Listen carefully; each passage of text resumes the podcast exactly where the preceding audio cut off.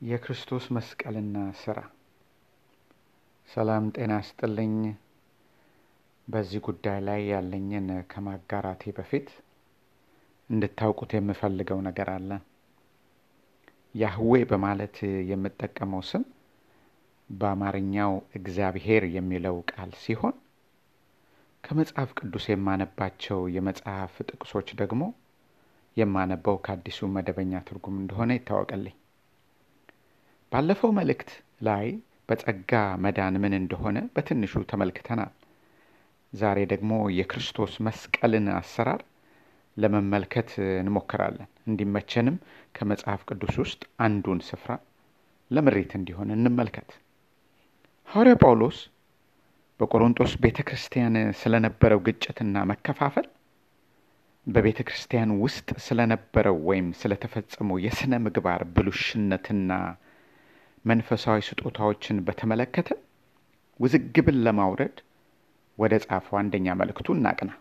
በመልእክቱ መግቢያ የሚያስደንቅ ነገር ጽፎ እናነባለን።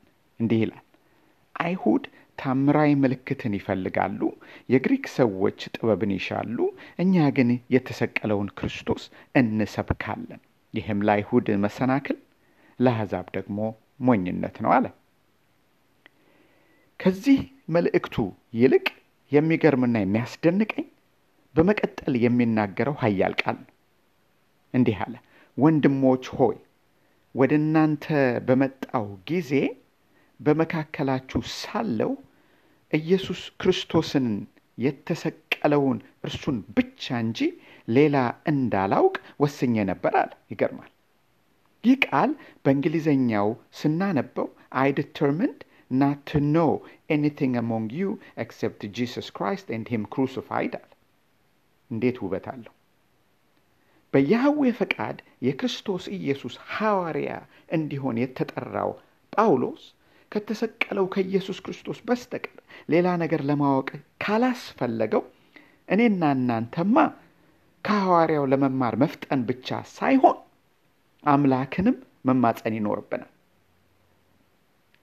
ሐዋርያው ጳውሎስ ለእነዚህ የቆሮንጦስ ሰዎች የመስቀሉ ቃል ለሚጠፉ ሞኝነት ነው፣ ለእኛ ለምንድነው ግን የያህዌ ኃይል ነው አላቸው። ቁጥር 18 ላይ ማለት ነው። ወገኖቼ እውነት እንነጋገር ከተባለ የመስቀሉ ቃል የክርስቶስ ወንጌል እምብርት ነው። የመስቀሉ እውነትና ኃያላዊ ስራው ካልገባንና ካላስተዋል ነው ወንጌል እንዳልገባን የሚጠቁም ምልክት ነው ብዬ አምናለሁ። በቆሮንጦስ የሚኖሩ ሰዎች ግሪካውያኖች ናቸው። ቆሮንጦስ በግሪክ የምትገኝ ከግሪክ ከተማዎች አንዷ ናት። በውስጧ የሚኖሩ ህዝቦች ለግሪክ ፍልስፍናና ጥበብ ልባቸውንና አይምሯቸው የተገዛ ነበር። ከዚህ የተነሳ ሐዋርያ ጳውሎስ በደብዳቤው ላይ ጠቢብ የት አለ? ሊቅስ የት አለ? የዘመኑ ፈላስፋስ የት አለ? ያህዌ የዓለምን ጥበብ ሞኝነት አላደረገምን? በማለት ተናግሮ በመቀጠል እንዲህ አላቸው። የግሪክ ሰዎች ጥበብን ይሻሉ፣ እኛ ግን የተሰቀለውን ክርስቶስን እንሰብካለን አለ። የቆሮንጦስ ሰዎች እንደ ሐዋርያው ጳውሎስ አገላለጥ ከሆነ የተሰቀለውን ኢየሱስ ክርስቶስን በብርሁ ለማየት የማይችሉና የማያስተውሉ ነበሩ ብለን መገመት እንችላለን። የክርስቶስ ስቅለትም ለእነርሱ ሞኝነት ነበረ። ሐዋርያው ጳውሎስ የመስቀል ቃል ለሚጠፉት ሞኝነት ነው ባለው ቃል ውስጥ ሞኝነት የሚለው ቃል የተወሰደው ሞሪያ ከሚል የግሪክ ቃል ነው። የዚህ ቃል ቀጥተኛ ትርጉሙ ሞኝነት ሳይሆን የደነዘዘ ወይም ደደብ ማለት ነው። ለእነርሱ ሞኝነት የሆነው ለእኛ በክርስቶስ ድንቅ ሥራ ለምናምነው እንዴት ያለ የያዌ ኃይል እንደሆነ እንመልከት። የክርስቶስን መስቀል ድንቅ አሰራር ስናስብ ትውስ የሚሉን በብዙዎቻችን አይምሮም ውስጥ የሚኖረው ብርቅ የሚሆኑብን ታምራዊ ክስተቶቹ የማብነቶቹ ናቸው። እነርሱም የቤተ መቅደስ መጋረጃ ከላይ እስከታች መቀደዱ፣ ምድር መናወጧ፣ አለቶች መሰነጣጠቃቸው፣ መቃብሮች መፈነቃቀላቸው፣ ሰማይ መጨለሙ፣ ሙታኖች ከሞት መነሳታቸው የመሳሰሉት ናቸው። እነዚህ ሁሉ ግን በክርስቶስ ኢየሱስ መስቀል የተፈጸመውን መለኮታዊ ሥራ ፍጹም ሊመጣጠኑ አይችሉም። የክርስቶስ መስቀል ሥራው ከሚታይ ታምር ያለፈ ነውና አብዛኛው የሃይማኖት ክፍሎች ኢየሱስ ተሰቅሎ እንደሞተ ያምኑበታል። እስላሞች እንኳን ሳይቀሩ በስቅለቱ ቢያምኑ የተሰቀለው ግን ኢየሱስን የሚመስል እንጂ የማርያም ልጅ የነበረው ኢየሱስ አይደለም ብለው ያምናሉ። ነገር ግን ተሰቅሏል ብለው ያምናሉ። በክርስቲያኖች እምነት በኢየሱስ ስቅለት ብዙ ልዩነት ባይኖርም ሆኖም ግን የተሰቀለበት መስቀል ልዩነትን ፈጥሯል። ለምሳሌ ጀሆቫ ዊትነስ ኢየሱስ የተሰቀለበት በአንድ ቋሚ እንጨት እንጂ የቲ shape ቅርጽ ባለው መስቀል አይደለም ብለው ያምናሉ። ይህም እምነታቸው የፈለቀው መጽሐፍ ቅዱስ አዲሱ ኪዳን ማለት ነው። በመጀመሪያ የተጻፈበትን የግሪክ ቋንቋ ወደ ጎን ትተው በኋልዮሽ የተመነዘረውን የላቲንን ቃል ተክተው በመተርጎማቸው። Jehovah Witness እንኳን የራሳቸው የሆነ መጽሐፍ ቅዱስ ትርጉም ስላላቸው ከሌሎች የክርስትና ክፍሎች ጋር አናዛምዳቸው። የሳቱ ናቸው። ኢየሱስ የተሰቀለበትን መስቀል በግሪክ የነበረውን ስታውሮስ የሚለውን በላቲን ተርጉመው ምክንያቱም በላቲን የሚለው ምንድን ነው? ክሩክስ ነው። እሱን ተርጉመው አንድ ወጥ እንጨት ነው አሉ። ምክንያቱም ክሩክስ ማለት አንድ ወጥ የሆነ እንጨት ነውና። ለነገሩ እነዚህ የ Jehovah Witness መስቀሉን ብቻ ሳይሆን የጌታችንን አምላክነቱንም ስለሚክድ ቦታም አንሰጣቸው። በአንድ እንጨት ተሰቀለ አልተሰቀለ T shape ባለው መስቀል ተሰቀለ አልተሰቀለ ያህዌ ለኢየሱስ ክርስቶስ ሞት የፈጸመው ድንቅ ሥራ ውበትና ኃይል አይቀንሰው። የክርስቶስ ሐዋርያቶች የነበራቸው ፍቅር ከተሰቀለበት መስቀል ቅርጽ ጋር ሳይሆን ከመስቀል ኃይል ጋር ነበር። ስለዚህ የመስቀል ኃይልና አሰራሩን ከማየታችን አስቀድመን በመጀመሪያ ኃጢአት ምን እንደሆነ መመልከት አለብን። የኃጢአት ትርጉም የእንግሊዝኛ Webster Dictionary የአምላክ ሕግ መተላለፍ ብሎ ይተረጉመዋል። ወይም በእንግሊዝኛው transgressions of the law of God ይለዋል። እዚህ ጋር በደንብ አድምጡኝ። ይህ ተረጓጎም ለእኔና ለእናንተ መመዘኛችን አይደለም። ምክንያቱም ዘወትር ሁልጊዜ ማሰብ ያለባችሁ ሕጉ የእስራኤል እንጂ የአሕዛብ ማለትም የኔና የእናንተ አልነበረም። ስለዚህ የያህዌ ሕግ ማለትም እስራኤላውያኖች የነበራቸው 613 ሕግ መተላለፍን ነው እዚህ ዲክሽነሪ ላይ ኃጢአት የሚለው። አይዟችሁ የተሳሳተ ምዝገባ እንዳይመስላችሁ መጽሐፍ ቅዱስን እያመሳከርኩ ለማሳየት እሞክራለሁ። ሐዋርያ ጳውሎስ የያህዌ ጽድቅ መመልከት እንዲችሉ በሮሜ ለሚኖሩ አማኞች ሲጽፍ እንዲህ አለ። ሕግ የሌላቸው አሕዛብ ሕግ ባይኖራቸውም እነርሱ ለራሳቸው ሕግ ናቸው አለ። ሮሜን አንብቡት ሁለት አስራ አራት ላይ እንግዲህ እዚህ ላይ አስተውሉ።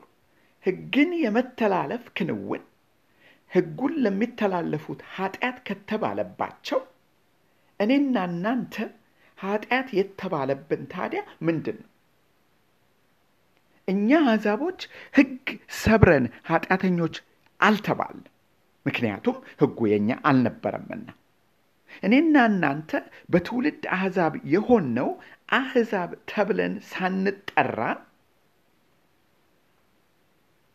ልስን እዚህ ጋር እንግዲህ እኔና እናንተ በትውልድ አሕዛብ የሆን ሰዎች ማለት ነው።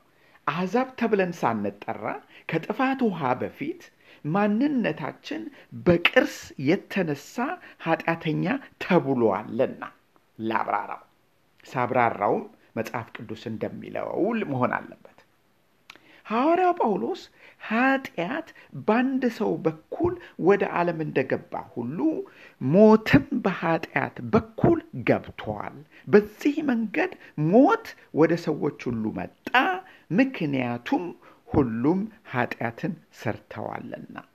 እንደ አዳም ሕግን በመጣስ ኃጢአት ባልሰሩት ላይ እንኳ ሞት አለ። እኔና እናንተ ኃጢአት ሰርተዋል ወይም ኃጢአተኞች ናቸው የተባልንበት ምክንያት ሕግ ስለተላለፍን ሳይሆን ውርስ ከሆነ የማንነት ስጦታ ወይም ከማይማርክ ትልልፍ ነው። ይህም ትልልፍ ለእኛ አሕዛቦች በእኛ ላይ ብቻ በአሕዛቦች በሆን ነው በእኛ አሕዛቦች ላይ ብቻ የነገሰ ሳይሆን ሕግ በነበራቸው በእስራኤላቸው ሁሉ ነበር ንግስናው።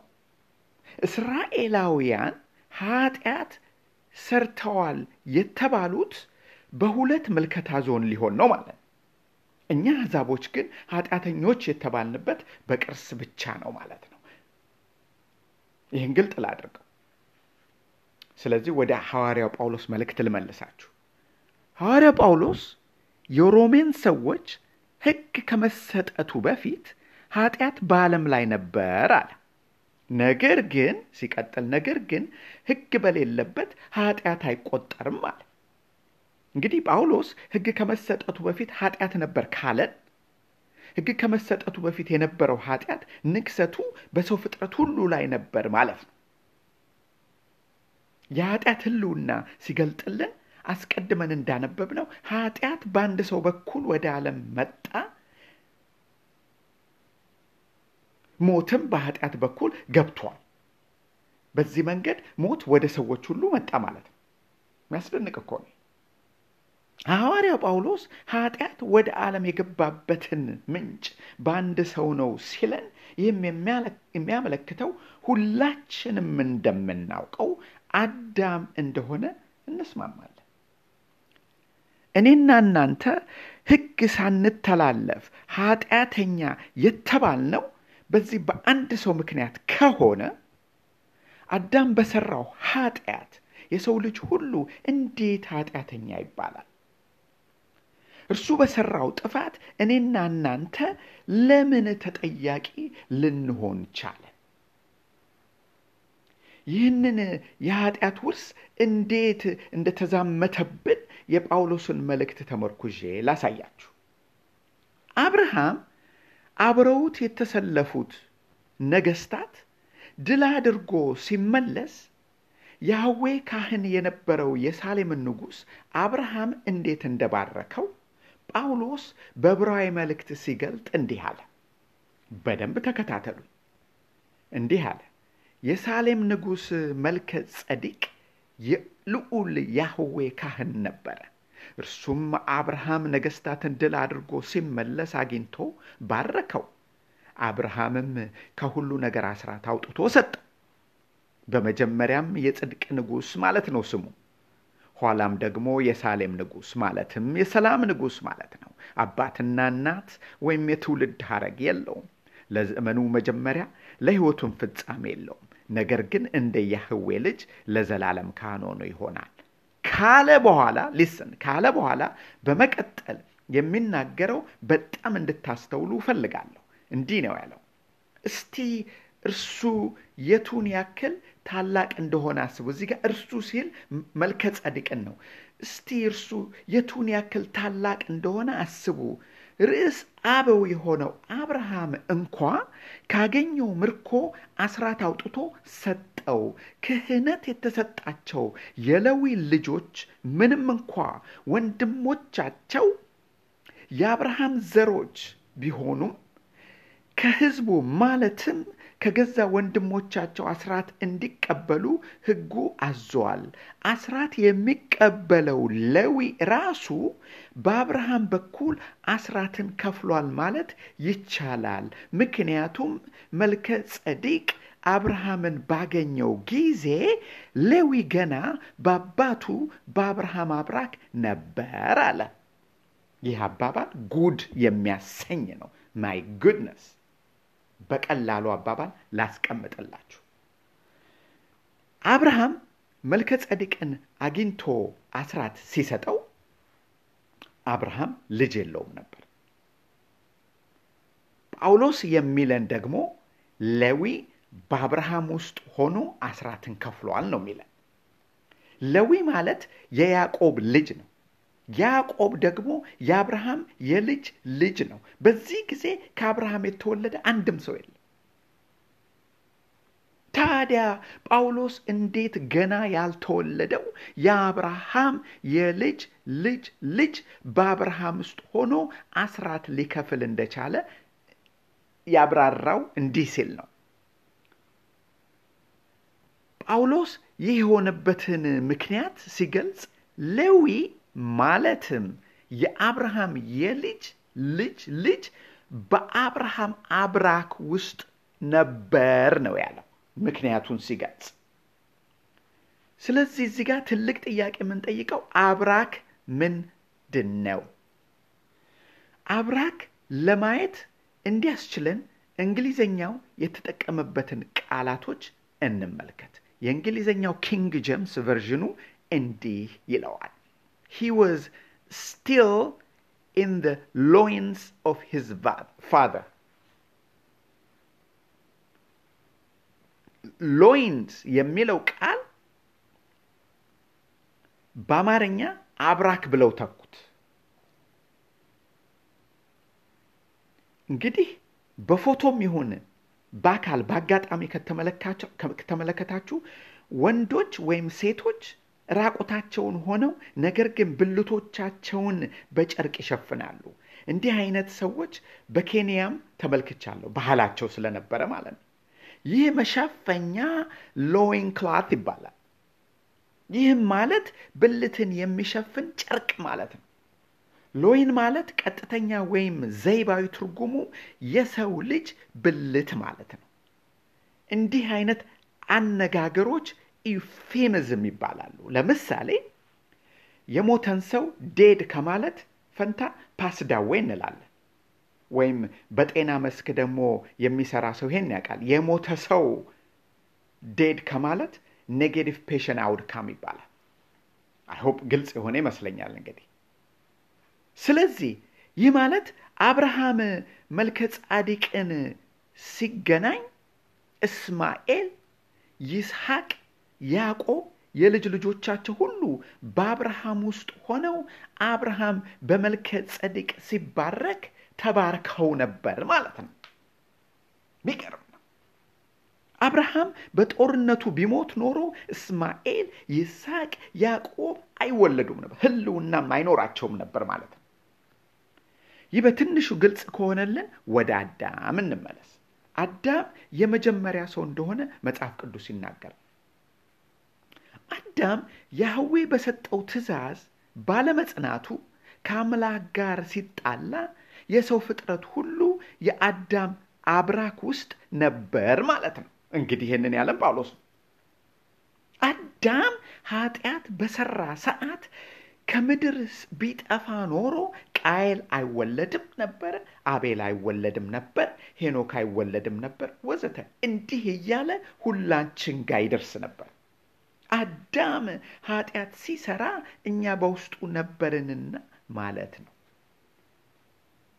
ይህን እኔ ሳልሆን ያልኩት ጳውሎስ እንዳለው ስላልኩት ነው። እዚህ ጋር አድምጡ። አሁን የተባባልንበትን ሐዋርያ ጳውሎስ ቁልጭ ሲያደርገው ከአዳም ጀምሮ እስከ ሙሴ ድረስ ባሉት እንደ አዳም ሕግን በመጣስ ኃጢአት ባልሰሩት ላይ እንኳ ሞት ነገሰ ሮሜን አንብቡት። ሮሜ አምስት አስራ አራት ላይ ታዲያ የእስራኤል አምላክ በአንድ ሰው በኩል ገብቶ የሰውን ፍጥረት ሁሉ የበከለውን ኃጢአት እያለ ስለምን ለእስራኤላኖች ሕግን ሰጠ ብሎ የሚጠይቅ ይኖራል። እኔና እናንተ አሁን እንዳነሳነው አይነት ጥያቄ ሐዋርያ ጳውሎስ በነበረበት ዘመን ጥያቄው ተነስቶ ነበር። ሐዋርያውም እንዲህ አለ። ከአራት መቶ ሰላሳ ዓመት በኋላ የተሰጠው ሕግ አስቀድሞ በያህዌ የጸናው ኪዳን አፍርሶ የተስፋን ቃል አይሽርም። ርስትን መውረስ በሕግ ቢሆን ኖሮ በተስፋ ቃል ባልተገኘ ነበርና። ታዲያ ሕጉ የተሰጠው ምክንያቱ ምንድን ነው? ሕጉማ የተጨመረው ከመተላለፍ የተነሳ ተስፋው ያመለከተው ዘር እስከሚመጣ ድረስ ነዋል። አንበሊቨብል ጳውሎስ ያለው በቀላሉ ሳስቀምጠው ያህዌ ለእስራኤል ሕግን የሰጠው አንደኛ ከመተላለፍ ብዛት የተነሳ ሁለተኛው ደግሞ ተስፋው ያመለከተው ዘር እስከሚመጣ ድረስ ነው አለ። ከመተላለፍ የተነሳ የሚለው በቀላሉ ሕጉ መጥቶ አትስረቅ ባይል ኖሮ መስረቅ ምን እንደሆነ እስራኤላኖች አያውቁም ነበረ። ስለዚህ ሕጉ መጥቶ መክሰስ ጀመረ። እንደውም በመጀመሪያ ካስታወሳችሁ ሙሴ የሕግ ቃል በጽሑፍ ጽፎ እንደጨረሰ ወገኖቹን እንዲህ አላቸው፣ ይህን የሕግ መጽሐፍ ውሰዱ፣ በእናንተና በእናንተ ላይ ምስክር ሆኖ በዚያ ይኖር ዘንድ በያህዌ የኪዳን ታቦት አጠገብ አስቀምጡት አለ። ዘዳግም ሰላሳ አንድን አንብቡት። እዚህ ላይ በአማርኛ በእናንተ ላይ ምስክር ሆኖ የሚለው በእንግሊዝኛው for a witness against you ነው የሚለው። ይህም ማለት ሕጉ ለእስራኤል ከሳሽ ነበር ማለት ነው። ስለዚህ ሕጉ የተሰጠበትን አንደኛ ምክንያት ስንደመድመው እስራኤላኖችን በኃጢአታቸው ለመክሰስ ነበር ማለት ነው። ሕጉ የተሰጠበት ሁለተኛው ምክንያት ደግሞ ተስፋው ያመለከተው ዘር እስከሚመጣ ድረስ ነው የሚል ነው። የመስቀሉም ኃይል የሚገለጠው በዚህ የተስፋ ዘር ላይ ነው። ይህ ተስፋው ያመለከተው ዘር የሚለው በኪንግ ጀምስ ስናነበው the law was added because of transgressions until the seed should come to whom the promise was made ሰማይና ምድር በቃሉ የዘረጋ ያህዌ አምላካችን ይህን የተስፋ ዘር የሰጠ ለሰው ዘር ሁሉ ነበረ። ምክንያቱም ያህዌ ይህንን የተስፋ ዘር የሰጠውን እስራኤል ሳይወለድ፣ ይስሐቅ ሳይወለድ፣ አብርሃም ሳይወለድ፣ ኖህ ሳይወለድ፣ ሄኖክ ሳይወለድ፣ አቤልና ቃይል ሳይወለዱ በፊት ነበር። ይህንን ተስፋ አዳምና ሔዋን እያደመጡት ለኃጢአት ምክንያት የሆነውን እባብ እንዲህ አለው፣ ባንተና በሴቲቱ በዘርህና በዘሯ መካከል ጠላትነትን አደርጋለሁ። እርሱ ራስን ይቀጠቀጣል፣ አንተም ተረከዙን ተረከዙን ትቀጠቀጣለህ አለው።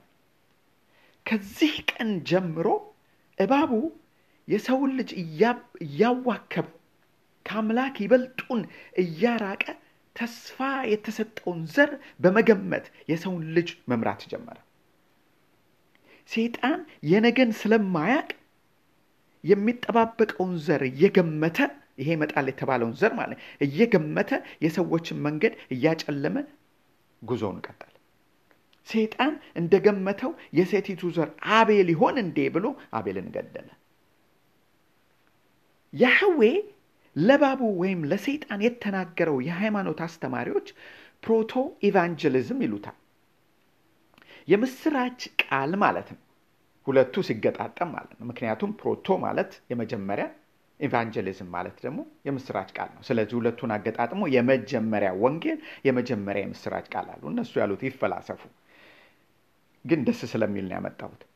እንዲህ ውብ ስለሆነው ሕያው ተስፋ ብዙ ነቢያቶች ተንብየውለት፣ ነገር ግን የትንቢቱ ምስጢር ምንነት ሳይገባቸው ሲመራመሩ ኖረው አለፉ። ነቢያቶችም ብቻ ሳይሆኑ መላእክቶችም ይህንን ተስፋ ለማወቅ ይጓጉ እንደነበር ሐዋርያው ጴጥሮስ ነግሮናል። ጴጥሮስ በመጀመሪያ መልእክቱ ላይ እንዲህ አለ፣ ትንቢት የተናገሩለት ነቢያቶች ስለዚህ ተስፋ ተግተው በጥንቃቄ ይመረምሩ ነበረ። በእነርሱ ውስጥ የነበረው የክርስቶስ መንፈስ ስለ ክርስቶስ መከራ እንዲሁም ከመከራው በኋላ ስለሚሆነው ክብር አስቀድመው በመናገር ያመለከታቸው ጊዜ መቼና እንዴት እንደሚሆን እና እንደሚፈጸም ይመረምሩ ነበር። መላእክትም እንኳ ሳይቀሩ እነዚህን ነገሮች ይመኛሉ አለ። የሚገርም ነው። አንዴ እናስተውለው ይሄን ያህዌ ለእባቡ የነገረው በአንተና በሴቲቱ በዘርህና በዘሩ መካከል በማለት ነው። ያም በእንግሊዝኛው between you and woman and between your seed and her seed ነው ያለው። ያህዌ እባቡን ወይም ሰይጣንን በዘርህ ያለው ቃል በብዙ የሃይማኖት ምድቦች ብዙ ልዩነትንና ንትርክን ፈጥሯል። ስለዚህ ስለ ሰይጣን ዘር ምን እንደሆነ ለእኔም ስላልገባኝ ከመገመት ሐዋርያቶች ምንም ስላላሉ ወደ ሴቷ ዘር እናቅና። ያህዌ አብርሃም የሚወለደው ያህዌ አብርሃም የሚወደውን አንዱን ልጁን የሚቃጠል መስዋዕት እንዲያደርገው ለፈተና የጠየቀውን ታሪክ እናስታውሳለን። በፍጥረት 22ን ማንበብ ትችላላችሁ። በዚያን ወቅት አብርሃም ታማኝነቱን አሳይቶ የአምላክን ልብ ነካ። ያህዌም እንዲህ አለው፣ ቃሌን ስለሰማ የምድር ሕዝቦች ሁሉ በዘርህ ይባረካሉ አለው። እስራኤላውያኖች ይህን በረከት የዳዊት ልጅ ሰለሞን ነው ብለው ተግተው ነበር የሚጠብቁት። ምክንያቱም ያህዌ እንደገና የሰለሞን አባት ለሆነው ለዳዊት ምን አለው? ለስሜ ቤት የሚሰራ እርሱ ነው፣ እኔም የመንግስቴን ዙፋን ለዘላለም አጸናለሁ፣ ቤትህና መንግስትህ በፊቴ ለዘላለም ጸንቶ ይኖራል፣ ዙፋንህ እንደዚሁ ለዘላለም የጸና ይሆናል ብሎ ስለነበረ እስራኤላውያኖች የተስፋው ዘር ይሄ ነው ብለው ተረጋግተው ተቀምጠው ነበረ። ነገር ግን ሰለሞን የተስፋው ዘር አልነበረም። አሟሟትም እስራኤልን ሀፍረት ያስሞላ ነበር። ነገር ግን ለእስራኤላውያኖች ሁሉ ነገር በጨቀገበት ዘመን ነቢዩ ኢሳይያስ የተስፋ ቃል ለወገኖቹ እንዲህ ሲል ትንቢት ተናገረ። ሕፃን ተወልዶልናል፣ ወንድ ልጅ ተሰጥቶናል፣ አለቅነትንም በጫንቃው ላይ ይሆናል። ስሙም ድንቅ መካር፣ ኃያል አምላክ፣ የዘላለም አባት፣ የሰላም ልዑል ይባላል።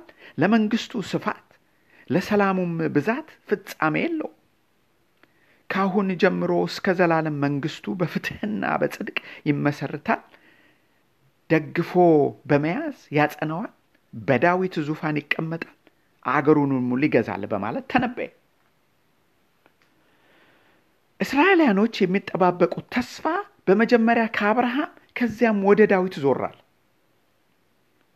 በዚህ ተስፋ እንደ ሐሳባቸው እንደ ግምታቸው ይሄ ይሆናል ብለው ለረጅም ዓመት ተቀመጡ።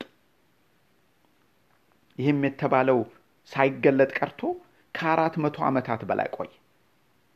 መዘንጋት የሌለብን እስራኤላውያኖች ሁልጊዜ የተስፋ ዘር ሲያስቡ ልባቸው ወይም ሐሳባቸው የሚወሰደው ወይም የሚያርፈው ወደ አብርሃምና ወደ ዳዊት ነበር። የኢየሱስ ሐዋርያቶች ይህንን ስለሚያውቁ አክብሮት ይሰጡት ነበር። ካስታወሳችሁ እንደውም ከአስራ ሁለቱ ሐዋርያት መካከል አንዱ የሆነው ማቴዎስ የጻፈውን መልእክት እንመልከተው። ደብዳቤውን ሲጀምር የሚያስደንቅ ቃላቶችን አስቀምጧል። የዚህም ሐዋርያ የመልእክቱ እድምተኞች አይሁዶች ስለሆኑ መልእክቱ አክብሮት ያለው ነው። መልእክቱም ሲጀምር እንዲህ አለ። የዳዊት ልጅ የአብርሃም ልጅ የሆነው የኢየሱስ ክርስቶስ የትውልድ ታሪክ አለ የትውልድ ሀረግ አለ። አንብሊቨብል እንደ ሰው ስናስበው ይህ ሰው ምን ነካው እንላለን። ምክንያቱም ኢየሱስ የአብርሃም ልጅ አይደለም፣ የዳዊት ልጅም አይደለም። ነገር ግን የእስራኤል ተስፋ በአብርሃምና በዳዊት ስለነበር ሌላ መሲህ እንዳይጠባበቁ በአክብሮት ለማቋጨት ነበር ይህንን የጻፈው። ኢሳይያስ የተነበየው ትንቢት ለረጅም ዓመታት ቢቆይም የአምላክ ተስፋ በጊዜው ተገለጠ። ሐዋርያ ጳውሎስም የተወሰነው ዘመን በደረሰ ጊዜ ያህዌ ከሴት የተወለደውን ከሕግ በታች የተወለደውን ልጁን ላከ አለ። አሜን። የመስቀሉን ክንውን ከመግለጤ በፊት ሞት ምን እንደሆነ ላሳያችሁ እፈልጋለሁ። ስለ ሞት ብዙ ማውራት ይቻላል፣ ሌላ ታፒክ ነው። ግን ባጭሩ ለማሳየት የምፈልገው ጉዳይ ስላለ ምክንያቱም ክርስቶስ በመስቀሉ ላይ ያከናወነው ድንቅ ስራው ሁሉ በሞቱ ነበርና ሞት ምንድን ነው ብለን ብንጠይቅ ሰው የሚስቅብን ይመስለናል። ሆኖም ግን በምድር ላይ የሚኖር ሕዝብ ሁሉ ሞት የምንንቀሳቀስበት ሰውነት ለመኖር ሲያቆም ነው በሚል ትርጉም እንደሚስማማ አልጠራጠር። ሳይንሱም የሚያስተምረን ይህንኑ ነውና እኔ አሁን ላሳያችሁ የምፈልገው የሞት ትርጉም የክርስቶስ የመስቀል ሥራ ለማየት ያቀልልናል ማለት ነው።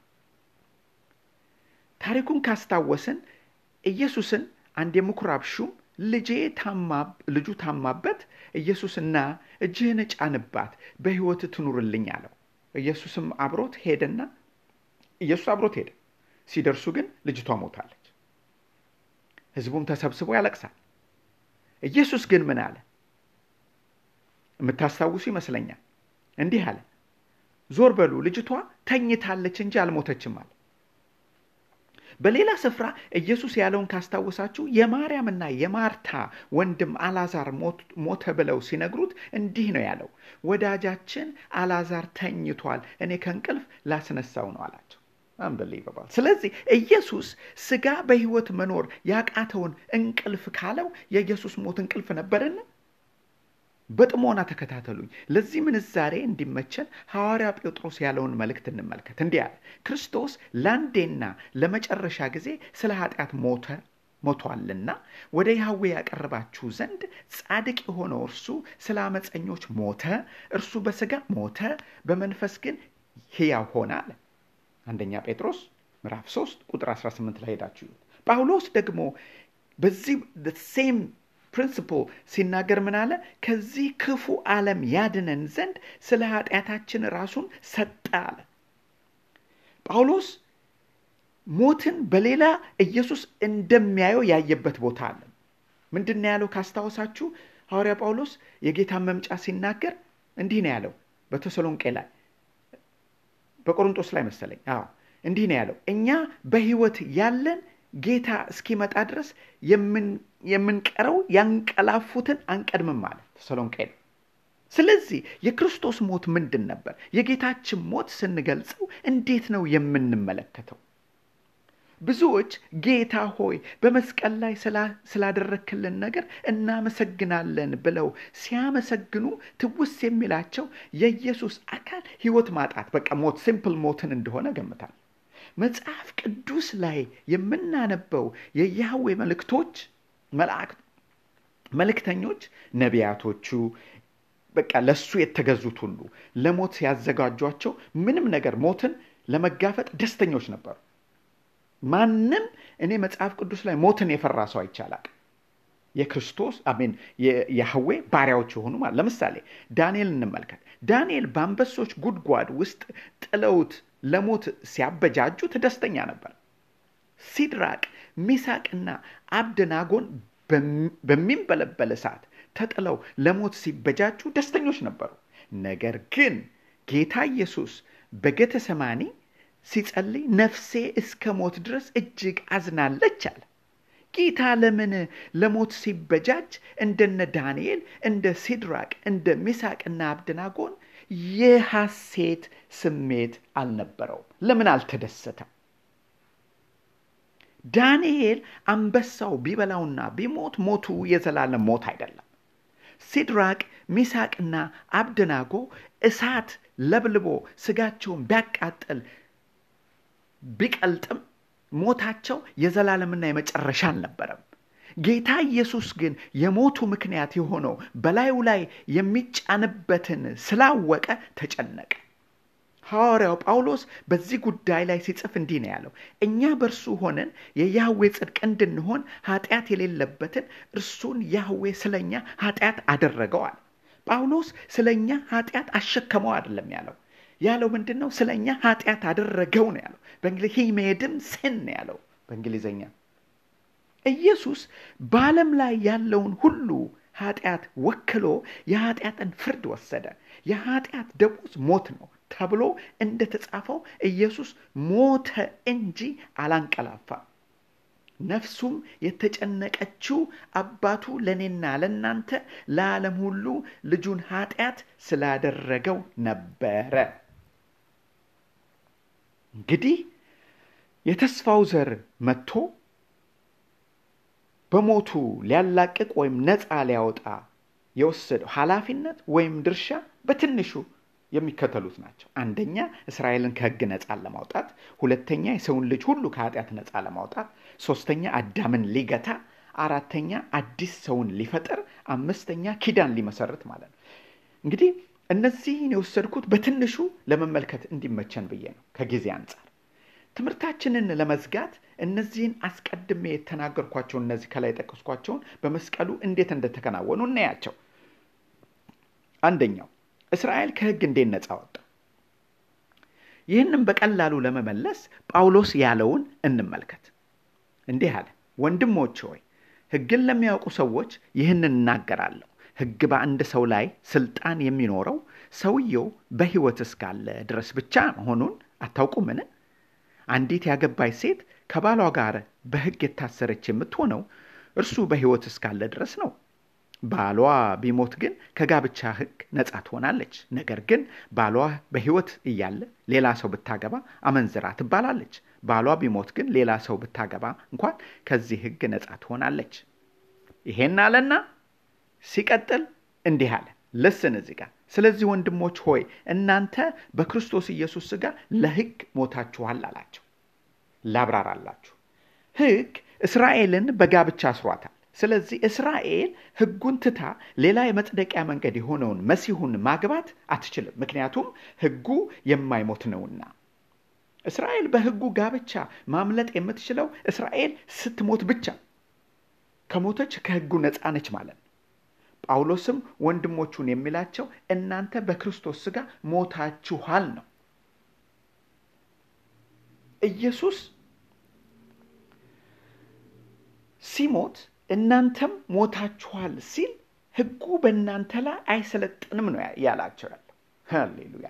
የሚያስገርም ሁለተኛው ደግሞ የሰው ልጅ ሁሉ ከኃጢአት ነፃ እንዴት ወጣ ኃጢአት ሁለት ምልከታ ነው ያለው። አንዱ በተፈጥሮ ወይም አሮጌው ሰው ወደድንም ጠላንም የሚገፋፋና የምንፈጽመውን አመፃ ሲሆን፣ ሌላው ደግሞ ሆን ብለን ፈቅደን የምንፈጽመው ናቸው። ጌታ እነዚህን ሁለቱን መንገዶች በተለያየ መንገድ ነው ገቷቸው የሚያሳየን።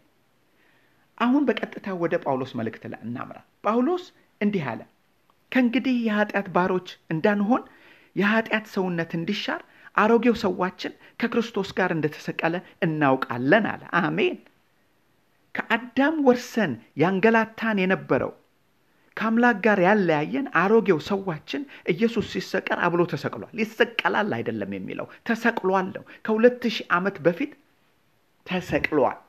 ያህዌን ያህዌ ሲመለከት የሚመለከተው ማንነት በክርስቶስ ያማረ እና በፊቱ አዲስ ፍጥረት የሆነ በአሮጌው ሰዋችን ግፊትና ሆን ብለን በፍላጎት የሰራናቸው ኃጢአቶች ደግሞ የተወገዱት በኢየሱስ ደም ስለ ኢየሱስ ደም በሚቀጥለው ሳምንት መልእክቴ ስለማቀርብ ብዙ አልልበትም። ሶስተኛው ደግሞ አዳም ራሱን እንዴት ገታው ነው። አዳምን ራሱን አሁንም ወደ ጳውሎስ ልውሰዳችሁ። ሐዋርያ ጳውሎስ አዳም የሚለውን ለሁለት ከፍሎ ያስነብበናል። የመጀመሪያው አዳምና የመጨረሻው አዳም በማለት መልእክቱን እንመልከት። እንዲህ አለ፣ የመጀመሪያው አዳም ሕያው ነፍስ ሆነ ተብሎ ተጽፏል። የመጨረሻው አዳም ግን ሕይወትን የሚሰጥ መንፈስ ሆነ። ነገር ግን በመጀመሪያ የመጣው መንፈሳዊ ሳይሆን ፍጥረታዊ ነው። ከዚያ በኋላ መንፈሳዊ መጣ። የመጀመሪያው ሰው ከምድር የተገኘ ምድራዊ ነው። የመጨረሻው ግን ከሰማይ ነው። ከምድር የሆነው እንደ ምድር ነው። ከሰማይ የሆነው እንደ ሰማይ ነው።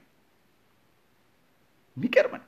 እንዲህ ካለው አቤት ይሄ ጉድ የሚያሰኝ ነው። ሐዋርያው የሚለው በአጭሩ ሳስቀምጠው በመጀመሪያ አደም በመጀመሪያ አዳም አለመታዘዝ ኃጢአተኞች እንደሆነው በመጨረሻው አዳም መታዘዝ ደግሞ በአምላክ ፊት ጻድቃን ሆነናል ነው የሚለው። ቢዩቲፉል አራተኛውን ደግሞ ላሳየ። አራተኛው ደግሞ አዲስን ሰው እንዴት ፈጠረ ነው። ሐዋርያ ጳውሎስ አሁንም ሴም ሐዋርያ ጳውሎስ ሐዋርያ ጳውሎስ ላላም ሰው ሐዋርያ ጳውሎስ ሐዋርያ ጳውሎስ ያለውን ስንመለስ ጥቅሱን እየፈለግኩ ነው። እንዲህ አለ ሲናገር ከክርስቶስ ኢየሱስ ጋር አንድ እንሆን ዘንድ የተጠመቅን ከሞቱ ጋር አንድ እንሆን ዘንድ እንደተጠመቅን አታውቁምን? ስለዚህ ክርስቶስ በአብ ክብር በአብ ክብር ከሞት እንደተነሳ እኛም እንዲሁ በአዲስ ሕይወት እንድንኖር በጥምቀት ሞተን ከእርሱ ጋር ተቀብረናል አለ። አሜን። አሮጌው ማንነታችን ኢየሱስ ሲሞት አብሮ ሞቷል፣ ተቀብሯልም። ኢየሱስ ከሞት ሲነሳ እኛም እርሱን መስለናል። የመለኮት ልጆች ማለት ይሄ ነው። አዲስ ሰውነት ማለት ይሄ ነው። ይህንን ለመመስከር ነው ሰው በክርስቶስ የሆነለትን ይህን ድንቅ ስራ አምኖ የሚጠመቀው። በመጨረሻው ኪዳን እንዴት እንደተመሰረተ ነው። በአጭሩ ኢየሱስ አዲሱን ኪዳን የመሰረተው ጳውሎስ እንዳለን እንከን በሌለበት በከበረ ደም ነው። የደሙን ኃይልና አሰራር በሚቀጥለው መልእክቴ አሳያችኋለሁ ብያችኋለሁ እና በቀጠሮ እንተው። ወንድሞቼ እህቶቼ፣ አሮጌው ሰዋችን በደም አልታጠበም። አሮጌው ሰዋችን እንዲታደስ አልተደረገም። አሮጌው ሰዋችን ከክርስቶስ ጋር ተሰቅሏል። አምላከኛን ሲመለከት በፊቱ አዲስ ሰውን ነው የሚመለከተው። ኃጢአታችን በአምላክ ፊት ተወግዷል። በያህዌ ፊት የመጀመሪያው አዳም ሕልውና የለውም፣ በሞት ተፈርዶበታል። በአምላክ ፊት ሁላችንም ጻድቅ ነን። ይህም ማለት የሚከሰን የሚወቅሰን ምንም ነገር የለም። ምክንያቱም ሁሉንም ነገር በራሱ በእርሱ ራሱ አዲስ አድርጓልና። ይህንን ሁሉ የራሳችን የምናደርግበት መንገድ ጳውሎስ ሲነግረን እንዲህ አለ። ለኃጢአት እንደሞታችሁ ነገር ግን በክርስቶስ ኢየሱስ ለሕያው ለያህዌ ሕያዋን እንድንሆን ራሳችሁን ቁጠሩ አለ። ቁጠሩ ሲል ሪኮን ነው በእንግሊዘኛ የሚለው። ይህ አባባል በምሳሌ ባስቀምጠው ከዛሬ ጀምሮ እስከ ሰኞ ድረስ ስንት ቀን ቀረው ብለን ብንጠይቅ ቀኖቹን ቆጥረን በትክክል የቀረውን ቀን እናገራለን። ክርስቶስን በመስቀል ያደረገው ስራ እንዲሁ ተአምራ ሁሉ ቆጥረን አምኖ ያለመጠራጠር ተፈጽመዋል ብሎ ማመን ነው ያለብን። እዚህ ጋር ማመን ስል believe ማለቴ ነው እንጂ faith ይኑራችሁ ማለቴ አይደለም። believe በሚታይ በሚሰማ በሚነበብ ነገሮች የሚመዘን ሲሆን ፌዝ ግን አንድ ነገርን ለመቀበል ማንበብ፣ ማየት፣ መስማት የሚመዝነው አይደለም። በአሜሪካ አርባ ሰዓት ሰርተን የሚከፈለን በየሰዓቱ አይደለም። የሚከፍሉን ሁሉንም አርባ ሰዓት ሰርተን ስንጨርስ ነው። አርባ ሰዓቱን ሁሉ ሰርተን ስንጨርስ ደሞዛችንን አይከፍሉን ይሆን እንዴ ብለን አንጠራጠርም። ይህ አሰሪውን ብሊቭ ስላደረግን ነው። ጥርጣሬ አልገባንም። የክርስቶስንም የመስቀል ሥራ እንደዚሁ ያለመጠራጠር የተፈጸመ ሆኖ ብሊቭ ማድረግ አለብን። አሮጌው ማንነታችን እንዲሻሻል አንጸልይም። እርሱ ተሰቅሏል። እስራኤላውያን ከሕግ በታች እንዲሆኑ አይጸልዩም፣ ለሕጉ ሞተዋል።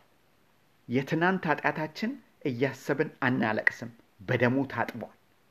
ሰይጣን ድል እንዲደረግልን አንጸልይም፣ ድል ተደርጎልናል። በያህዌ ፊት እንድንጸድቅ አንጸልይም፣ አንጾምም። በክርስቶስ በያህዌ ፊት ጻድቃኖች ተብለናል። believe believe believe። እንግዲህ በሚቀጥለው ቅዳሜ ስለ ኢየሱስ ደም እናወጋለን። እስከዚያው ሰላም ይግጠመን። መልእክቱን እባካችሁ ከወደዳችሁ share አድርጉ። ከዚህ የተነሳ ነው እውነት የሚደርሰው ለሰዎች። thank you so much